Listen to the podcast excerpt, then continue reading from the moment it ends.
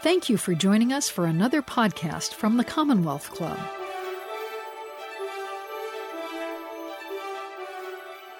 Hello, and welcome to today's virtual Commonwealth Club program. My name is Kirk Hansen, Senior Fellow at the Markkula Center for Applied Ethics at Santa Clara University, a member of the Commonwealth Club Silicon Valley Advisory Board, and your moderator for today. As the club continues to host virtual events, we are grateful for the continued support of our members and donors. Visit commonwealth club dot org to learn more about membership or to support the club right now with a tax-deductible gift by checking the blue Donate button on your screen. It's my pleasure to introduce Chris Wallace, Fox News Sunday anchor and author of the book Countdown Bin Laden, the untold story of the two hundred forty-seven day hunt to bring the mastermind of nine eleven to justice. Chris joined Fox News in two thousand three and became the first journalist from the network to moderate a general election presidential debate in two thousand sixteen.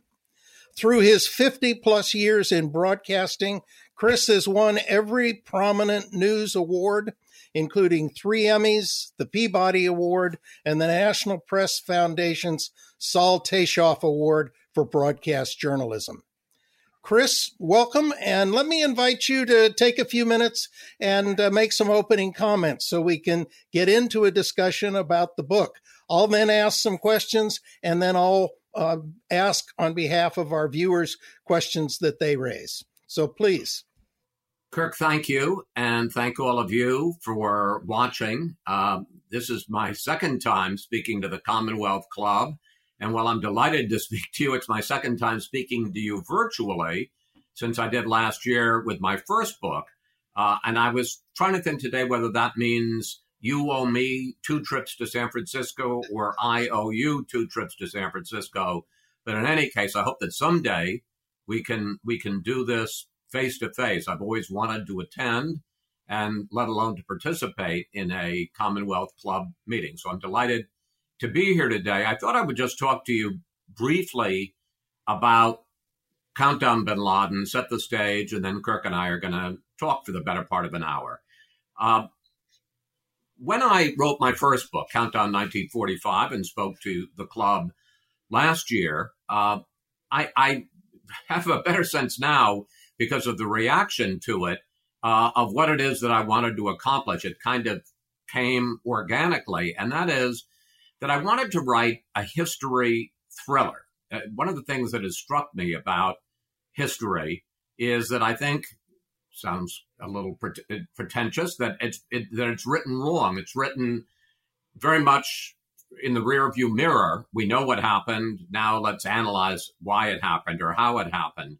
But to me, the real thrill of history is that when the people were going through it, they didn't know what was going to happen. And as I was telling the story of nineteen forty-five in this countdown format, where I began, in that case, the day, April twelfth, forty-five, when Truman becomes president and is told that day for the first time about the existence of the Manhattan Project until he made the fateful decision in early August of forty-five to drop the bomb on Hiroshima, there were all kinds of of questions and, and unknowns and tension because they didn't know as they were living this history in the, those the present time in real time what was going to happen.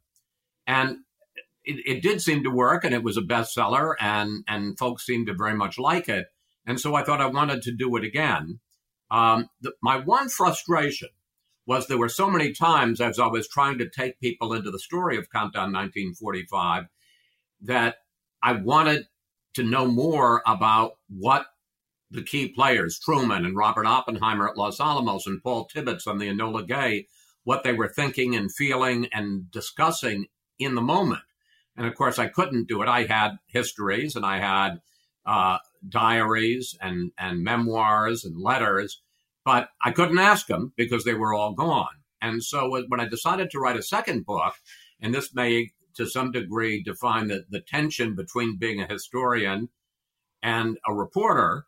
Uh, I thought, I want to do a history, but I want to do a history where I can ask the people uh, exactly those kinds of questions. But obviously, that meant it had to be a much more contemporary history. And I came up with the idea of Countdown Bin Laden uh, and the idea of timing it to the twentieth anniversary of nine eleven. Of course, it never occurred to me that the group, the Taliban, that was in charge of Afghanistan on nine eleven two thousand one would be in charge of Afghanistan on nine eleven twenty twenty-one.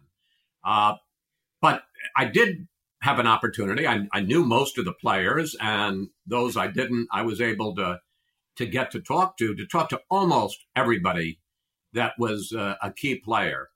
And as a result, I think it it really helped the, the, the countdown format, because I people were able to put me in real time as to what they were saying, what they were thinking, and also, you know, the little anecdotes that add such texture and excitement to history.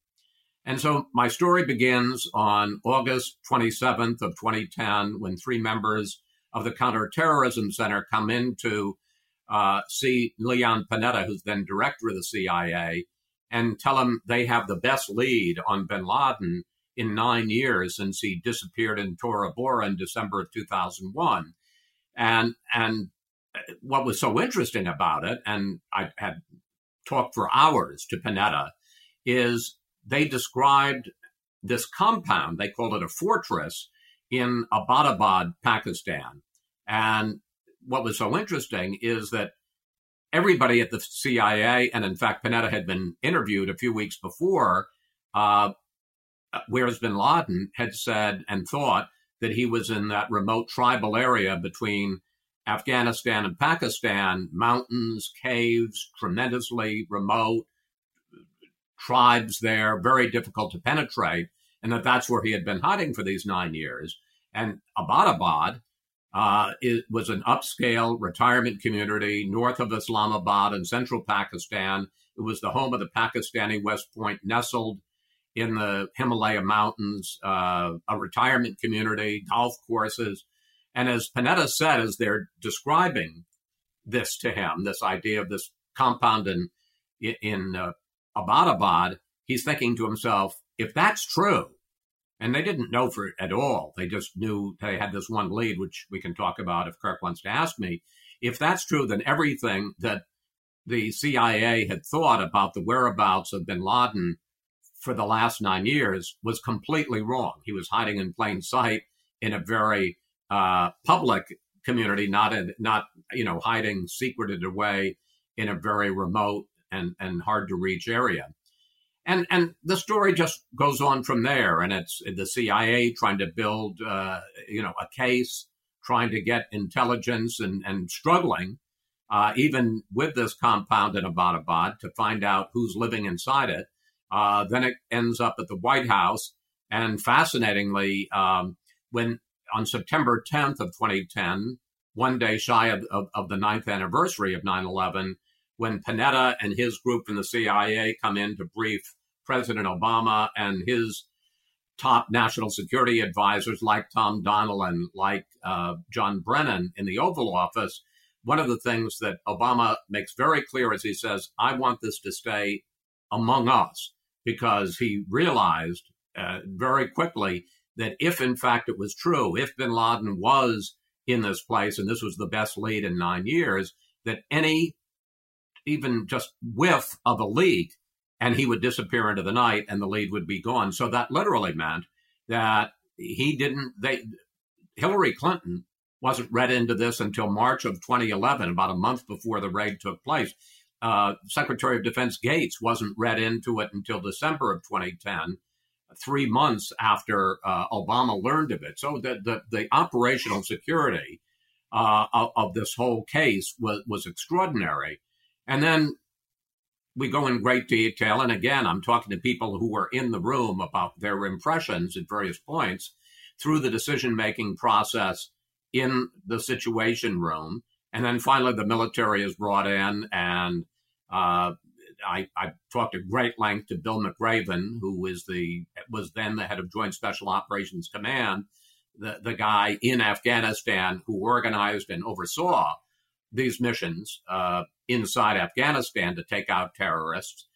Uh, and then finally, the SEALs are brought in in April uh, of twenty eleven, just really the final month, and and train on it. And, and so Countdown Bin Laden takes you, as I say, inside the C I A, inside the sit room, inside the helicopters, the two stealth Black Hawk helicopters that go from Jalalabad in eastern Afghanistan to Abbottabad in central Pakistan, uh, and then into the compound and up the stairs to the third floor. Um, the the biggest compliment I've, I've gotten about the book, and, and this is very much what I was hoping to achieve, is people say, well, I know how the story turns out, but I was on the edge of my seat for the last hundred pages because I couldn't wait to find out what was going to happen next. And that's what I wanted forty-five to be, and now Bin Laden to be, is a history thriller. So with all of that as background, uh, Kirk, I'm happy to talk with you and answer any questions. Great. I'm I'm sorry we don't have a band here uh, as part of our ceremony like you uh, had on Stephen Colbert the other night, but uh, we'll do our best. We have a very thoughtful audience at the Commonwealth Club that's interested both in the message and the material you have, but also in your motivations for for why you uh, wrote this. Let me let me start there. Why would a journalist who's uh, probably at the busiest moment in your career and uh, at the height of your career take the time to write these two countdown books, and and uh, uh, you could be doing many other things uh, that might uh, have different kinds of impacts on your life? Well, uh, I, it, it's not that I'm not busy, and particularly when I wrote Countdown forty-five, which was uh, right during the last year of the Trump administration, and we all used to say that covering Donald Trump was like uh, drinking water out of a fire hose. I certainly was plenty busy, but you know, I've been doing Fox News Sunday, not to say I'm not still excited and motivated. I've been doing it for eighteen years. Uh, I, I've kind of got the hang of it. And, you know, I found that I, I did have some free time. And the other thing, I guess, is that you want something that lasts longer. You know, uh, I, I, a Sunday talk show can have some excitement and make some news, but it's gone with the wind. And one hopes that uh, that these books last a little longer and and appeal to an audience, engage an audience in a different way. Uh, so I, I'm, you know, I'm delighted to have done it. it I got to say, I, I, my daughter, one of my daughters, is in publishing. And at one point when I was writing the first book, I said, damn, this, writing books is complicated, is hard. And she kind of rolled her eyes like, yeah, Dad, uh, it is. But uh, I, I, I, and I have to say, like a lot of things in life that are tough, there are great highs. Sometimes when you get a great anecdote and something that you know has never been reported before from from one of the people I interviewed, uh, and great lows when you're just slogging and it just seems really tough and arduous. Uh, but I'm really happy I've done it. And I'm really happy uh, the response I've gotten uh, from people who've been engaged by these books. So I'm, I'm very satisfied.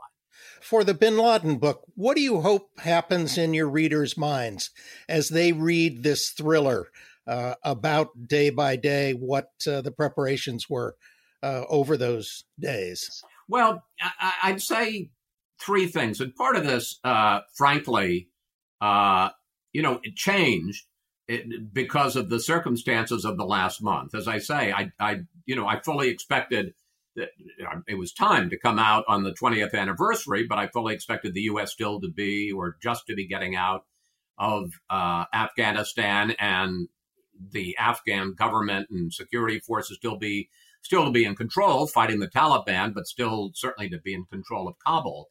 Of course, that's not at all what happened.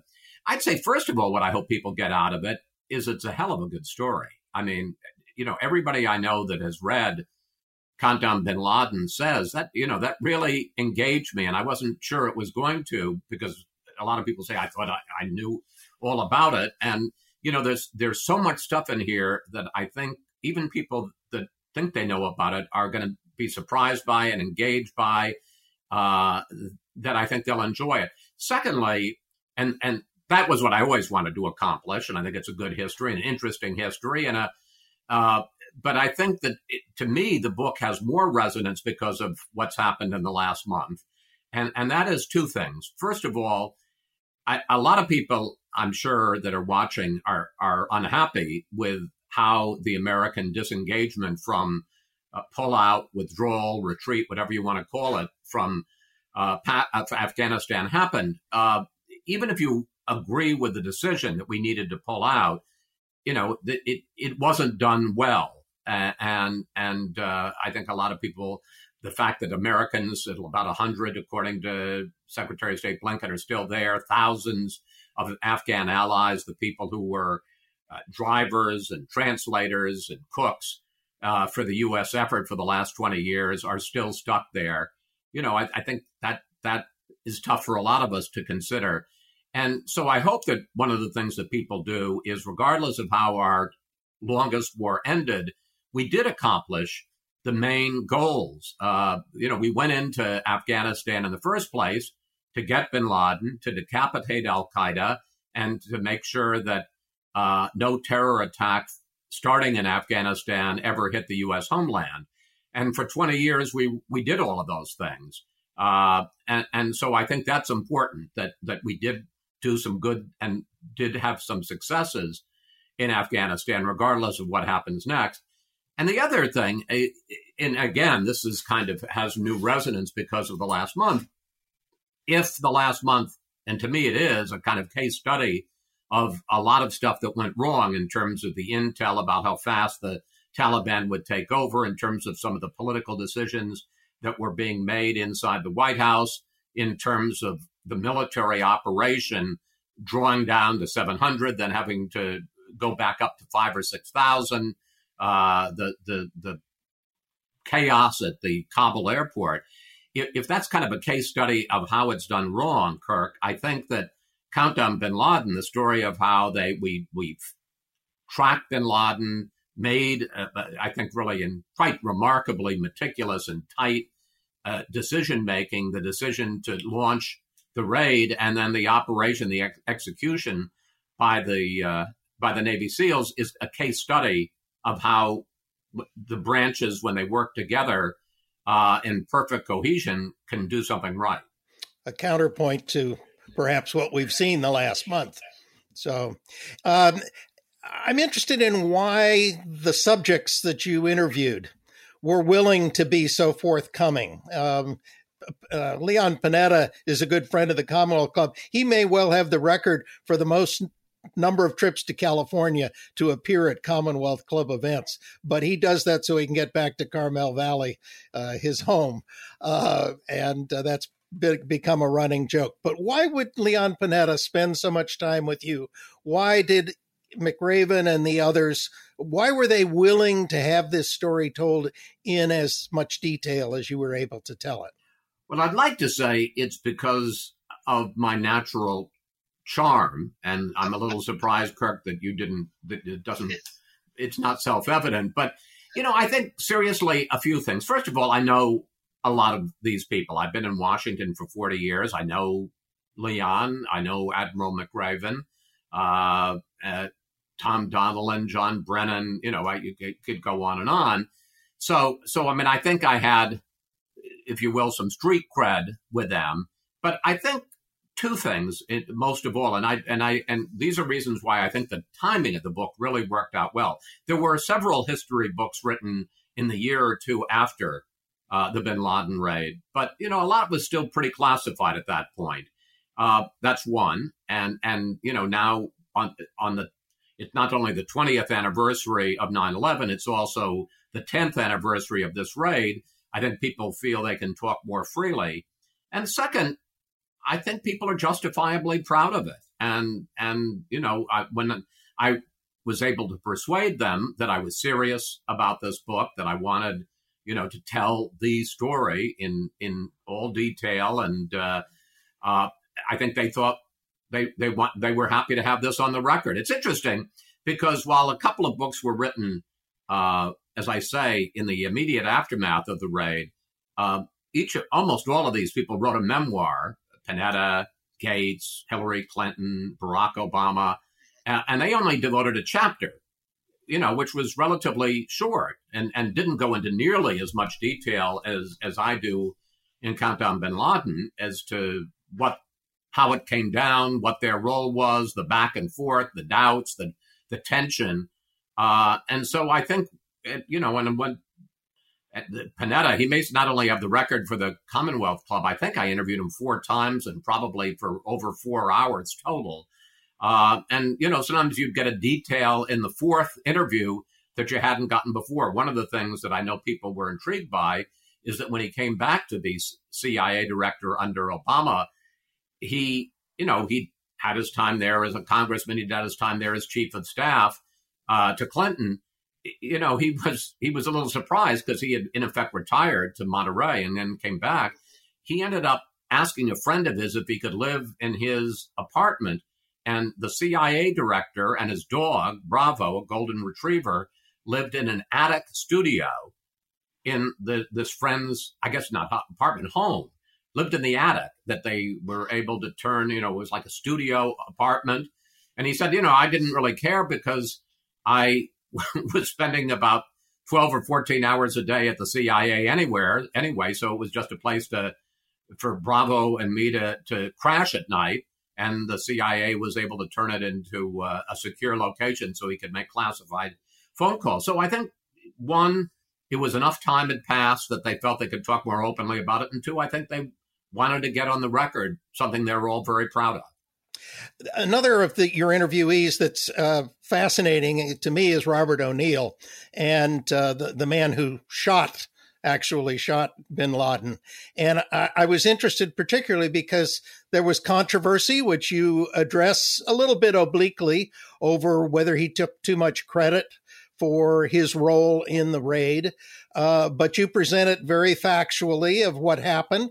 Um, uh, and uh, I, I know there was some controversy over whether he was actually the sole person who shot. Uh, you you made a definitive statement that he was the sole person, and I gather Admiral Mc, McRaven uh, uh, last year said indeed he was the one who did. Um, uh, he was he was quite forthcoming. Were you trying deliberately to set the record straight in terms of his role? Yeah, I, I mean, first of all, I, if you tell the story of the, the raid and, you know, how they got bin Laden, the person who actually took him out, is it's a pretty important part of the story. So it's not like I wanted to set the record straight. I, I shared a lot of those doubts. I remember when he first came out uh, and, and did an interview. He was not, I want to make it clear, he was not the first SEAL to write a book. There was another one who, who wrote a book first. And, you know, there was some feeling that that kind of broke the SEAL code, that they were this this this band of brothers, this secret uh, group of warriors, and they didn't talk about their mission, and they certainly didn't take credit for their mission. Uh, he didn't write the first book. Uh, he then, at a certain point, did write write a book about his role. Uh, and but and I, you know, like a lot a lot of people questioned, Would he, would the guy that actually did it have told it? But, you know, when Bill McRaven uh, came out and said it was O'Neill, and he, he said it after, of course, it, O'Neill had already uh, taken responsibility. And I interviewed, uh, before I interviewed O'Neill, I interviewed McRaven at length. There, there's no question. He was the guy who did it. Um, it just, it's just as simple as that. So he obviously becomes a main character in the book as a result. And he's a fascinating character. Grew up in Butte, Montana, uh, was, uh, you know, kind, kind of uh, came from a broken home. His father uh, very much encouraged him in sports and a variety of other things. And, and at one point, a friend of the father's, Tom O'Neill, who was a SEAL, uh, came back uh, to Butte. And uh, Tom suggested that that Rob, who was, I think, still in high school at that point, maybe he had just started college, Uh, go up on a climb with with this SEAL. And it was a pretty arduous climb up a steep mountain in Montana. And when it was over, uh, the SEAL said to to Rob, you know, you, you ought to think about being a SEAL. I don't think that it really had been very much in his mindset, but he kind of sparked something. He had one problem. He didn't know how to swim because he, uh, you know, the, the, there obviously there are lakes and places, but He had never really learned to swim, so he went to the local swim club in Butte and started swimming. And a guy who had been a collegiate swimmer at Notre Dame took him under his, his wing or his fin, and uh, and he ended up becoming a SEAL and a very experienced SEAL. The, the single most, and he talks at, at great length, he's a major figure in the book, and talks at length about how they're briefed and uh, how they train and how they kept rappelling down. And he was one of the older guys. He was in his thirties, uh, which for a SEAL is, you know, on the on the older side. And he talked about how physically demanding the, the training was. But the most interesting thing, uh, when I was interviewing him, I said, so how dangerous? And, and and remember, and you may get into it or not, but but when Obama authorizes the raid, he says, this is a fifty-fifty proposition. He's either there or he's not. So there was no certainty. It was always a circumstantial case. Uh, you know, they did not have the smoking gun. They didn't know that bin Laden was there. And uh, but I said to O'Neill, how dangerous did you think it was? And he said, one-way ticket. I said, excuse me? He said, suicide mission. He, he said, look, he may not be there, but if he's there, there's no question in my mind that when our helicopters hit the compound, it's going to be booby-trapped and the whole thing is going to explode. And if that doesn't happen, when we go into the main house where we think if bin Laden is there, that's where he's hiding, they'll have bodyguards there and they'll throw hand grenades at us and, you know, have a, a overwhelming force. He said, look, I was perfectly prepared to die if I could get bin Laden. It was worth, that was a bargain I was willing to make. And he said, you know, I was doing it for the woman who went to work on nine eleven in the World Trade Center and the plane hits the tower. And at a certain point, she's confronted with a choice between the inferno there inside where it's twenty-five hundred degrees Fahrenheit and looking out the window to a ninety-story drop, and decides going out the window is the better alternative. Uh, he said, I was doing that for her. And, and uh, you know, they're a strange breed, powerful. A different breed, the, the SEALs, but God bless them, and boy, am I glad we have them at the tip of the spear. Yeah, definitely. Do, do you have, uh, well, let's let's just go to the bottom line. What surprised you most about this story when you got into it and were able to get so much of the detail? Were there things that leaped out at you as, I didn't know that, or um, uh, this is a really important fact that people need to know? Oh, I think so much of it. I mean, just that. I didn't know that the SEALs regarded it as a as a suicide mission. Uh, O'Neill was one of the team leaders, and his team, as part of the two dozen SEALs, he nicknamed the Martyrs Brigade, because he thought they weren't coming home. Another one was the fact, and there's a meeting on April twenty-eighth, uh, Thursday, April twenty-eighth of twenty eleven. This is the final meeting in the Situation Room. I mean, I'll, I'll, I'll tell you two stories that, that, that came out of this. And these are the kinds of, you know, nuggets and interesting developments. So they're talking about, Obama's trying to get a sense how likely, how how confident are people that Obama, I mean, that, that bin Laden is there in the compound. And he goes around and, you know, various people, somebody's saying it's fifty percent, somebody says it's eighty percent. And it he finally turns to to Michael Morell, who's the deputy C I A director. He says, explain to me these different percentages.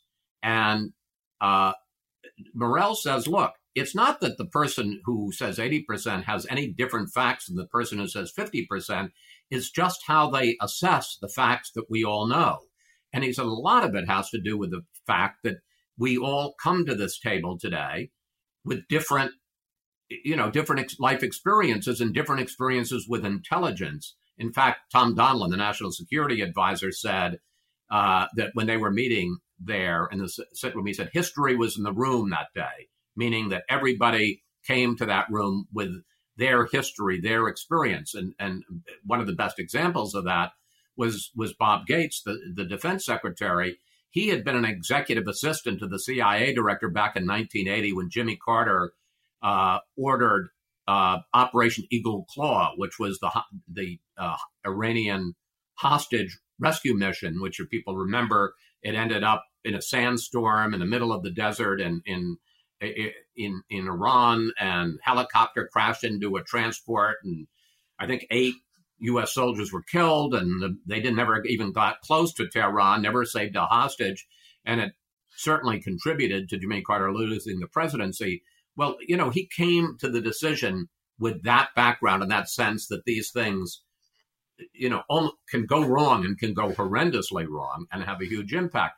So back to Morell, when when he's going through this, he says, look, people people have come to this with different analyses. And frankly, the people that have had longer experience, he didn't say Gates, but I think he was thinking of him, you know, they have seen these things go south, and people who who have had better experience in our intel and our execution, which were frankly the previous, that the last ten years in the war on terror, came with greater confidence. And then he said, in fact, frankly, the, the case that uh, that that Saddam Hussein had weapons of mass destruction in Iraq was stronger than the case that bin Laden is in the compound. Well, when he says this, everybody in the room kind of gasps because they think, how how could he say that? You know, I mean, th- this is one of the great intel failures of all time. George Tenet slammed dunk on Iraq, and he's saying that the, that that was a greater certainty than this. And Obama says, well, so you're saying that you wouldn't do it? He said, no, I would do it, um, you know, because I think it's the best lead we've had on him in nine years.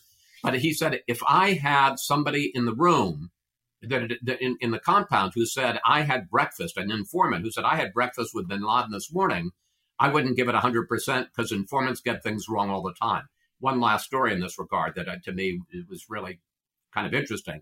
So uh, Obama then goes around the room and he asks Biden, and Biden says, no, I'm against it. I don't think the evidence is strong enough. We need more time. And I'm very worried about the damage this will do to relations with Pakistan. And at that point in the Af- war in Afghanistan, we were major supply lines through the Khyber Pass through Pakistan to Afghanistan. He was worried they're going to be cut off. Then the next person he talks to is Gates, and Gates is also against it. I've kind of described some of the reasons why. Anyway, after the meeting, and most of the, everybody else was for it, and then Obama said, I'll give you my decision in the morning. I want to sit up and think about it at night, which was standard operating procedure. So after the meeting, uh, Gates goes back to the Pentagon, and he's in the car with the chairman of the Joint Chiefs of Staff, Michael Mullen. And if you remember in Gates's uh, memoir, after he, he retired as Secretary of Defense, he famously said that Joe Biden had been wrong about every major foreign policy decision for the last forty years. Well, he apparently had said this when he was Secretary of Defense inside the Pentagon, and, and Biden was vice president. So in, when they were in the car going back to the Pentagon, uh, Mullen kind of tweaks him and says, well, you know how you always tell me that Biden's been wrong about every foreign policy decision for forty years? And now you just voted with him not to do the raid. So, you know, it's that kind of stuff that I think just adds so much color and, and texture and and perspective to the kinds of decisions that these that, that had to be made and how they made them. Let me let me ask some of the questions I had as you know on on reading the book, and and indeed it's a good read. I was up till two a.m. finishing it the other night. Uh, God bless you. And uh, but uh, one of the questions was that I had at the end was, why did Obama go ahead with what he described as a fifty-fifty chance that um, uh, this was bin Laden, but a fifty percent chance it wasn't? Why, why would you still go ahead and risk all of that uh, with uh, uh, Pakistan, the relationship with Pakistan? Because I think he there was certainly a lot of evidence there. And, you know, there's a there's a opportunity risk. There's the the, the opportunity risk of invading. I mean, of, of you know, of, of it was an invasion. They were going to go one hundred sixty-two miles into Pakistan without permission. But there's the risk of going and launching the operation, and there's and, and maybe he isn't there, or he is there and it goes south in a, in a terrible way. There's also the risk of, of not doing it, and the best opportunity, the best lead you've had in nine years was gone. And I think he, I, there were, I would say two things. One is I think it showed his trust in Panetta that they had really done their due diligence, that they had done everything they could. Panetta was very strongly for it.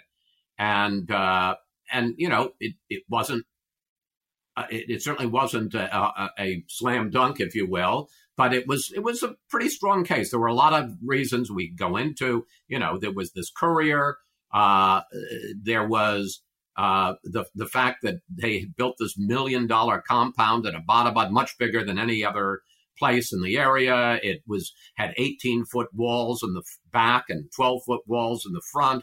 It had a terrace that looked out over the Himalayan mountains, but the terrace was shielded by a seven foot privacy wall. So who builds a terrace to look at the view and then blocks their ability to look at the view? There was a lot of reason to suspect.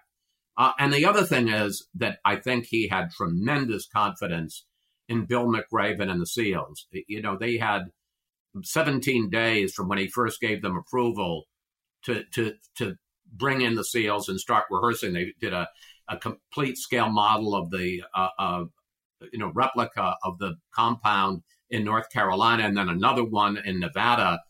Um, and he had seen the videos of that. I, I think he was convinced if he was there, they could get him and they could get out. So you know, it, sure, it was a risk, but as he likes to say, Obama. Uh, you know, if it was an easy decision, it never gets to my t- desk in the first place. Right. Um, one overall question I had was, is this a story of, if you like, the macho that has recently been criticized uh, uh, of the early time in uh, Afghanistan and Iraq? Or was the pursuit of, of bin Laden really that important strategically uh, to the United States? No, I think, well, I, I to a certain degree, both, but I think it really, they felt, and, and that incidentally was something that, that Obama, one of the things that really impressed me in this book was the decision-making that went on in the White House. And it wasn't just Obama, I mean the whole team. Um, I talked a lot to Tom Donilon, who was the National Security Advisor, and at one point he said, you know, bad, uh, good policy I'm sorry, good process does not guarantee good policy, but bad process guarantees bad policy. And and so even though this was so closely held, and a lot of people weren't even allowed in to the discussions like Hillary Clinton until March, and then when they were, they couldn't have staff at all. They literally had to lie to their assistants about why they were going to the White House. You know, they couldn't put bin Laden meeting on, and they couldn't have any staff, and they couldn't take any notes, and all of that. Uh, there, there really was a meticulous process. They were seventeen meetings at the deputies, principals, and N S C level uh, before uh, the, Obama makes his decision, and this is just in March and April uh, of twenty eleven. seventeen meetings, and at, at, at various meetings, Obama would kind of take it bigger and like, you know, is it worth it?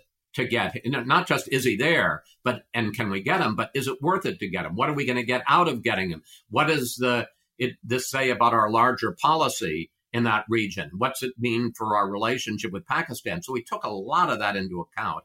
And, and I'd say there's several reasons why they thought it was important. One, just, I, I, I think they thought one, uh, you could say this is macho, but I think there's more to it than that. This was the architect of the worst terror attack on the U S in our history. If you can take them out, that's important. Two, it sends a message to future bin Ladens and, you know, to our friends and to our enemies, we won't stop. We will keep going however long it takes, however far we have to travel uh, to to to bring justice and, you know, to uh, to uh, respond. They also thought that it would have a, a real impact on al-Qaeda, that decapitating al-Qaeda, they didn't really know to what degree uh, bin Laden was still an operational leader of al-Qaeda. It turned out from the treasure trove of information they got that he was a very operational leader, very much still running al-Qaeda. But, you know, they thought this will have a, a body blow to al-Qaeda and terrorists. And, and you know, as one of, of the people said, a guy who never had talked before, this was probably my toughest interview to get, was a fellow we call Gary. He was the head of the Pakistan-Afghan department, which was really the, the lead group in terms of hunting down bin Laden. And he said, you know, they brought the battlefield to ground zero and the Pentagon and Shanksville. And we wanted to say to the world, our friends and our enemies, we're going to bring the battlefield back, you know, they thought to Afghanistan, but as it turned out to Pakistan. So that there, there were a variety of, of reasons from, you know, uh, bringing the, the the mastermind to justice to the, the message it would send to the world about America's um, determination, resolve, and and competence and, and capability. um, did you have a different uh, opinion of Obama at the end than you did w- before you uh, started this project? Yeah. I mean, I, I can't say it was one hundred eighty degrees, but yes, I, I was uh, two things. One is that, and I kind of knew this, but, you know, as you study it and, and delve into it, um, he was tougher and more hawkish than I think a lot of people think he was. You know, he, he became famous for his speech opposing the Iraq War, but what, but what people don't know or haven't noticed is that in that he said, I'm not against war, I'm just against stupid wars. And then if you remember in the two thousand eight campaign, he talked about if we got, uh, you know, if we were able to get a, a lead on bin Laden, we would take him out. This came up actually in a, a debate in two thousand eight with John McCain. He's and, and even talked about Pakistan. He said, I, we would take out bin Laden even if, you know, uh, I'm putting Pakistan on notice. And then most interestingly, and this I really didn't know, is that shortly after he became president in, in January of two thousand nine, in the spring of two thousand nine, he has a meeting in the Oval Office with Panetta and and Donilon and a few other people. And, you know, it's not that the C I A ever stopped trying to find uh, bin Laden. They didn't. But he... He thought he he thought that it wasn't as urgent a, an issue as he wanted it to be. So he, he brought Panetta in and he said, look, I want bin Laden to come to the front of the line. That is your top priority as C I A director, is to find and get bin Laden. And, you know, as as people in the in that room described it to me, including Panetta, when the president lights a fire under the C I A director, the C I A director then goes back to Langley and lights a fire under the agency. So, so you, that that was one thing. Opinion? Yeah. Did you develop any opinion on whether it had not been a priority after two thousand, or were there was that a substantial error to have missed him in Tora Bora? Oh, that was that was a huge error, and and and there's no question that there was an argument inside the Pentagon about how many troops to send there, and Rumsfeld wanted to go in relatively lighter. And who knows if that's why he escaped, but he did slip the news. I, I you know, I, I, I, when I talked to some people who were there, remember, obviously, the Obama team comes in in two thousand nine. And when I would talk about, you know, they, he really lit a fire under the C I A, I had some people push back. Mike Morell, who had been, who was deputy director and had been there all during this period of time.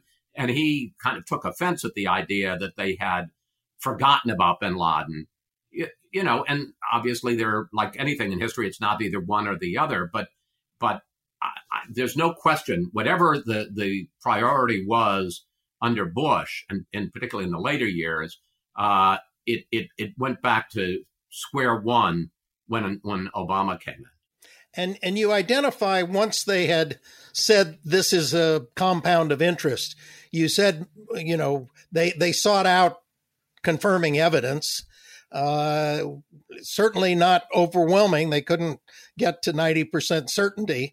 But but what what do you think was the most important uh, pieces of evidence that uh, gave them the confidence, at least within the C I A, to say sixty to eighty percent probability that uh, that bin Laden was there? What what really convinced them? I think I think a few things. First of all, the way they ended up getting finding about the compound in the first place was they they had sort of three avenues of how they thought they could track bin Laden. One was his family, and that they never got a lead there. The other was people inside al-Qaeda. And, you know, over the years, they caught various people like Khalid Sheikh Mohammed and First of all, they didn't know where bin Laden was because bin Laden had separated from them, which brings us to the third avenue, and that was couriers. And the feeling was that there was no way, wherever bin Laden was, whether he was in a cave in uh, in the tribal area or someplace else, there's no way he's doing anything that leaves an electronic footprint. So he's got to have a courier that he can hand a message to, that who can hand, you know, can somehow get it to somebody who's operational in al-Qaeda. And they, for a long time, had been tracing couriers, and they came up with a fellow who's whose name in al-Qaeda, it wasn't his real name, was Abu Ahmed al-Kuwaiti. And and they were able to find him and trace him, and that's how they found uh, the compound at Abbottabad. So there's a guy that had been a, a courier for uh, bin Laden. He and his brother, and you know neither of them have any gainful name, means of employment, buy this piece of land and in Abbottabad and build this compound, and then make it super secret. Uh, and, you know, as I talked about, all of the, you know, all of the uh, architectural security, but in addition, they wouldn't put the trash out. They would always burn it. Uh, you know, there was nobody was ever allowed inside the compound. They even, the C I A started a, a vaccine campaign, a hepatitis B campaign, and started doing it around town, and then came to the compound and knocked and said, hey, we're giving vaccines. And, you know, the nurse was kicked out. I mean, it was there was just an accumulation of stuff. They had the pacer. Uh, it seemed that the person who, that neither of the brothers lived on the third floor, um, you know, that that that the, the, the best quarters and, and the uh, security uh, fence around the, the balcony were being occupied by some mystery third family. It just all added up. And, you know, and there was, it wasn't, it wasn't only how persuasive this was, as it was there just seemed to be no other reason for all of this. There was no other ex- reasonable explanation for why all of this was the way it was. And, and, and they were all behaving the way they were. And if the SEAL team thought it was a, a martyr's uh, expedition in, in some way, a suicide Uh, expedition. Why, do you did you develop any sense of why it was not booby trapped? Why there were not guards to protect? Uh, uh, Absolutely, uh, bin Laden had gotten really lazy and really sloppy in terms of operational security. One of the things that shocked them when they were able to you got in the compound and got all the materials, uh, he had been in that compound for five years. And, you know, uh, terror suspect one oh one is you you go to a new place every night, you know, you you uh, or certainly every second night. You keep moving so that nobody's able. And he's in this place uh, for five years. And and one of the other things they very much expected, not only that did a lot of them think that when they were looking at the drone video, you know, aerial video of the raid, that it, it was one of them said, I fully expect, expected the compound to explode like the end of a Jerry Bruckheimer uh, action movie. But the other thing is a lot of them thought that there were going to be escape tunnels. And, and you know, that, that even if they got there, that bin Laden would have found some way to escape. So I, I think it's very clear. He just, at a certain point, let down his guard. In, in your final two chapters, I'm going to uh, get to sort of uh, the concerns of our uh, viewers. Uh In the final two chapters, you tell the story of the aftermath for uh, many of the, the major figures, and some clearly their reputations were hugely enhanced, their their lives were enhanced, but but many of them, including some of the SEALs, uh, you know, this uh, future wasn't uh, the greatest. Um, were, were you surprised that uh, their lives sort of went back to normal, and and some were successful and some weren't, and and uh, They they return to, to, if you like, real life? No. I mean, no, because that's life. You know, you, they were in an extraordinary uh, situation. And, uh, you know, but they, I mean, I think all the SEALs are extraordinary, but but they went back to being SEALs after this mission. And almost all of them, you know, it wasn't like the astronauts who landed on the moon and they weren't going to put any of them out again because they they wanted them to be kind of these artifacts of American greatness, they all went back into the field and, and kept fighting. So, no, I'm not surprised. And, and I, you know, they were kind of aware of it themselves. It, one of the things, it's interesting, for SEAL Team six, they were very uncomfortable being the hero. There was this very much this kind of group culture and ethos that, you know, it was the team. Now, that broke down a little bit when they became so celebrated after the bin Laden raid. But for instance, this same SEAL Team six was involved in the mission to um, to, to to rescue Captain Phillips, another movie. Uh, and, and remember when he was taken by Somali pirates. And one of them, a guy who actually was also on, on this mission, as was O'Neill, was on the Captain Phillips mission, was the one who took out the final pirate it, through a porthole window in the in, in the in the lifeboat. And after it was over, he kind of, you know, obviously had an adrenaline rush, but kind of went off by himself because he it, it, there, there's a burden in this team to being singled out, among other things. You know, you, it, it it kind of breaks that, and, and there's a certain amount of professional jealousy. Uh, so O'Neill, after he takes out bin Laden that day, still in the compound before he even leaves, is thinking to himself, is this the best day of my life or the worst day of my life? Because he knows things probably are not going to ever be the same. And he became very aware. And I think it's one of the reasons in the end that he wrote the book was because some of the SEALs he could tell looking at him differently because he was the man who killed Osama bin Laden. Mm-hmm. Several of the questions have to do with how things are different today. The the fight against terrorism, uh, whether, uh, for example, uh, when uh, President Biden uh, said uh, after the the deaths of the uh, uh, the Marines uh, in Kabul, uh, you know, we the United States will track you down, uh, was echoing language that Bush had used Uh, after nine eleven in some ways. Um, uh, it, it, are things very different in our uh, fight with terrorism today than they were either ten years ago when we, they were after bin Laden or twenty years ago immediately after nine eleven? Well, I don't know that they're so different than they were twenty years ago, but that was bad because we didn't have enough people inside Afghanistan. We didn't have, uh, you know, I don't mean boots on the ground, but a presence on the ground that was that was very effective in obviously uh, stopping nine eleven before it happened and stopping al-Qaeda before they did what they did.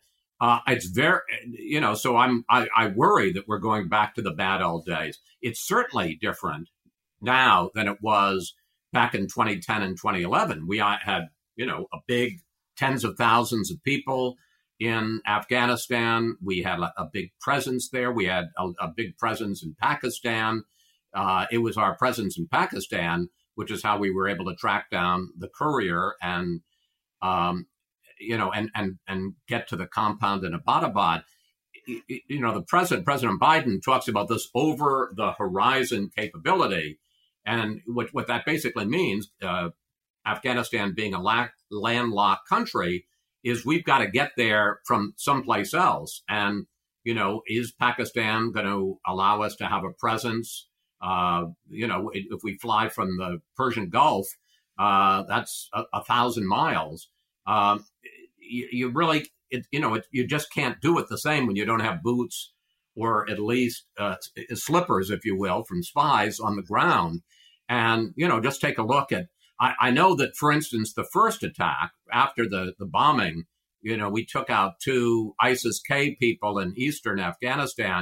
I have, you know, from a very good source in in, in uh, the Pentagon, they were not key players. They had nothing to do with that raid. They were involved with ISIS-K, but they were just guys that were part of the of the group, and it was a kill that we could bring down. It wasn't like, you know, we got the mastermind of the of the suicide bombing at Kabul Airport. And then the second one, the very last strike, the drone strike, the day we left, you know, there was a lot of reporting now that far from it being a uh, a vehicle loaded with explosive devices, in fact, it was an aid worker with uh, supplies going to to other aid workers, and that and that the ten civilians were killed, and there may have been no ISIS person there. So I think it's a very open question as to how effective we're going to be in fighting the war on terror. And, you know, with the Taliban back in charge, despite what they say, they have tremendous ties to al-Qaeda. You know, you have these two Haqqani brothers who uh, are, are, you know, key players in the Taliban and have very close ties to al-Qaeda, ISIS-K. And you just sort of feel that it's going to be terrorism central. Um, but, you know, on the other hand, I've talked to some key sources who say, look, if you if you're talking about an ability to strike the U S homeland, the threat, the greatest threat to us now is from al-Qaeda in the Arabian Peninsula in Yemen, far greater than it is from Afghanistan. And that's part of Biden's point, which is that the threat is metastasized, and, you know, Afghanistan may become a bad place now and ground, you know, the, the, the headquarters for the terror network. But right now, you've got it in Africa, and you've got it in Yemen and Syria and across the, the Middle uh, East and Asia. Um, one of the observations is that uh, fighting battles for the United States moved in the, in some ways from using standard military to using special forces, and special forces took more and more of the, the most difficult and challenging assignments. And now drones are taking more and more. Uh, is that the way you see the fight on terror, and maybe even our military future, that we're moving uh, in that direction, more towards drones and, and electronic means and so on? Well, I think drones and electronic means, but also special forces, you know, these kinds of very targeted, uh, specific raids. You know, I, I, I, I think after Afghanistan and Iraq, the idea of a big deployment of hundreds of thousands of American troops, I mean, can you write the scenario where it could happen? Sure. But I, I think that would be very much a last resort for for um, any American president. I it, it's interesting. One of the things about McRaven, uh, McRaven literally wrote the book on on these kinds of raids. As as you know, Kirk, from having read it, read read my book, he he does a, a goes to the postgraduate naval school in Monterey, and he decides to do Uh, his thesis on special operations forces. And he does a number of case studies uh, from World War Two, Hitler with a glider, rescue mission of Mussolini, up through Entebbe, and the Israelis going into Uganda to save uh, Israelis who had been hijacked. And, you know, he comes to this conclusion, looking at all of them, that with surprise, speed, repetition and purpose, that a small force that is really well prepared, and and and the, the Bin Laden raid is a perfect example, can overwhelm, uh, you know, can go into enemy territory and overwhelm. Now, it turned out there wasn't a big force there, but he felt could have taken out and overwhelmed a, a much bigger force, uh, you know, for a short period of time, this kind of surgical raid. Um, and, and, uh, I think, you know, look, you're always going to need boots on the ground. You can't do it all electronically. Um, but, I mean, in that case, look, it's not like drones didn't exist in twenty eleven. And in fact, when Obama makes the decision, he's really got two choices. One is the raid, and the other is a drone strike. And one of the reasons he didn't do a drone strike is because they'd done a lot of them and they missed people. And, you know, his feeling of, and in addition to which, in a case like Bin Laden, where not only getting him, but being able to tell the world with proof positive you got him was tremendously important. You know, you, you take him out with a drone strike, you're never able to say conclusively, we got Bin Laden. Yeah.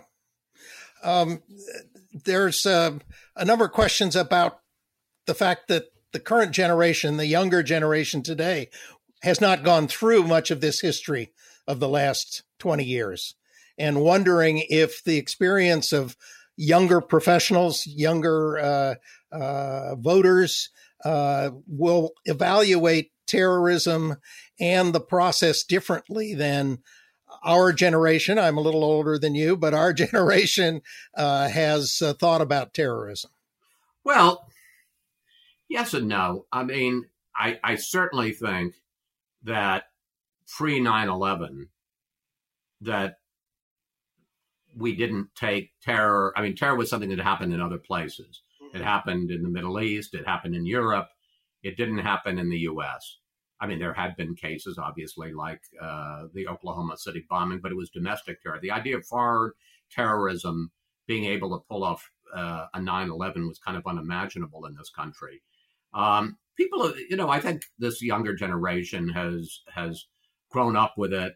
Um, you know, they're pretty mindful. You look at you look at the the people who were in Afghanistan, and you can think of all kinds of reasons why you wouldn't want to sign up to to go to war in Afghanistan. You know, it it it it, it and yet when you look at the the thirteen people who lost their lives in the bombing at Kabul Airport, you know, how many of them were twenty, twenty-two, twenty-three, and they weren't drafted, they volunteered. So I think people, you know, There, there are a lot of people in this generation. Um, I don't know what you'd call twenty-year-olds. I guess they're not. I think they're less than millennials. I don't know what they are. Somebody, please help me. Please help these two old men and tell us what they are. But are there plenty of people like that who still feel very much the commitment uh, to, to to go and to defend the United States? Now, now we you know we said we were going to focus on the book in this uh, hour with you, and not on sort of your role at Fox. But there's one relevance here, which is: is fighting terrorism a political issue? Is it a partisan issue? Or do you have a sense in in your work that uh, people can talk about fighting terrorism without engaging the the political instincts? I'm not sure there's any subject you can discuss today without it becoming political and polarizing. The, the most interesting comment about terror uh, that I heard this weekend on nine eleven was from George W. Bush, Bush forty-three. He was in Shanksville, and he talked about the terror uh, and, you know, the savagery and the anti-democratic feeling and the, the that that motivated al-Qaeda uh, back in two thousand one. And then he talked about the, the insurrection at the Capitol on January sixth of this year. And he said, in fact, the greatest terror threat now may not be from the Middle East. It may be from domestically, and that there is, you know, unfortunately, are all too many similarities between the motivating forces then and now. And, you know, we have this uh, this rally in on, on, on in support of the insurrectionists that's going to take place this Saturday in Washington, and they're going to have to put up the seven-foot fence. And I guess it was yesterday morning that a, a fellow uh, was arrested outside the, Demo- the D N C, the Democratic National Committee headquarters, with a machete and a bayonet and a knife. And when I, you know, asked him what why he was there, he said he was on patrol. So, you know, I think terror, uh, whether it's uh, foreign generated or homegrown, is uh, is a real and clear and present danger. And uh, you know, I think m- most people are understand it and, and and see it for the threat that it is. But I to say that it's devoid of politics, nothing is unfortunately devoid of politics these days. Let me ask you one final question, Chris. Um, the the world of journalism that you inhabit, uh, not just because of your particular role at, at Fox News, uh, but also uh, just in general, is very different than your father faced in his illustrious career uh, with uh, sixty minutes and and all of the other episodes in his career. What what are the main differences between your the world your father operated in and the information and media world that you operate in today? Well, I'm, I'm, I'm going to get to this in a slightly oblique way, but I promise I'll get there. Um, I, pre-COVID, when I used to be in airports and public places a lot, uh, a lot of people would come up to me and say, thank you for being fair. Thank you for being straight. Thank you for not taking a side. And while I like praise as much as the next person, I actually find it a kind of depressing comment, because when I started in newspapers, my first job was at the Boston Globe in nineteen sixty-nine, my Lord, fifty-two years ago, being fair was what kept you from being fired. It wasn't what got you praise. You know, you got praise for how you reported, uh, how you wrote, how you broadcast. You didn't get, you know, fairness was just a bare minimum requirement. And unfortunately today, and, you know, the point I'm making is that I think it has become a somewhat rare commodity. Um, you know, I think that there's too much. And I, and I, I would say this about across the media landscape. There's too much opinion. There's too much pushing of agendas, uh, whether it's the front page of the New York Times or uh, an evening newscast or C N N and M S N B C and Fox. Um, you know, I my feeling has always been, and I guess I'm in some ways more like my father than than than uh, a, a lot of people today. My feeling is you don't push an agenda. You don't pull your punches. You don't pick sides. You hold everybody to account, and you're just as tough on everyone. Um, and and you know it. You, you everybody has personal opinions, but that's irrelevant to how you report the news. So um, I, I you know the praise I get, I feel, is kind of a sad commentary about the state of the news business today, and uh, that that would be the biggest difference between how it was practiced in the old days and how it was, how it's, I think it's generally practiced today. And if people want to call me old fashioned, I plead proudly guilty. Chris, thank you very much for taking uh, this time to be with the Commonwealth Club audience. Uh, our thanks to Chris Wallace, author of Countdown Bin Laden. We encourage you to pick up a copy at your local bookstore. If you would uh, like to watch more virtual programs uh, or support the Commonwealth Club efforts, please visit commonwealth club dot org. I'm Kirk Hansen. Thank you, and we'll see you next time. You've been listening to the Commonwealth Club of California. Hear thousands of our podcasts on Apple Podcasts, Google Play, and Stitcher. If you like what you've heard, please consider supporting our work and help us bring five hundred programs a year to listeners like you. Go to commonwealth club dot org slash donate. Think your way around the world with our travel programs to exciting domestic and international destinations. And when you're in the Bay Area, please join us live at our events. Thank you for listening and for your support.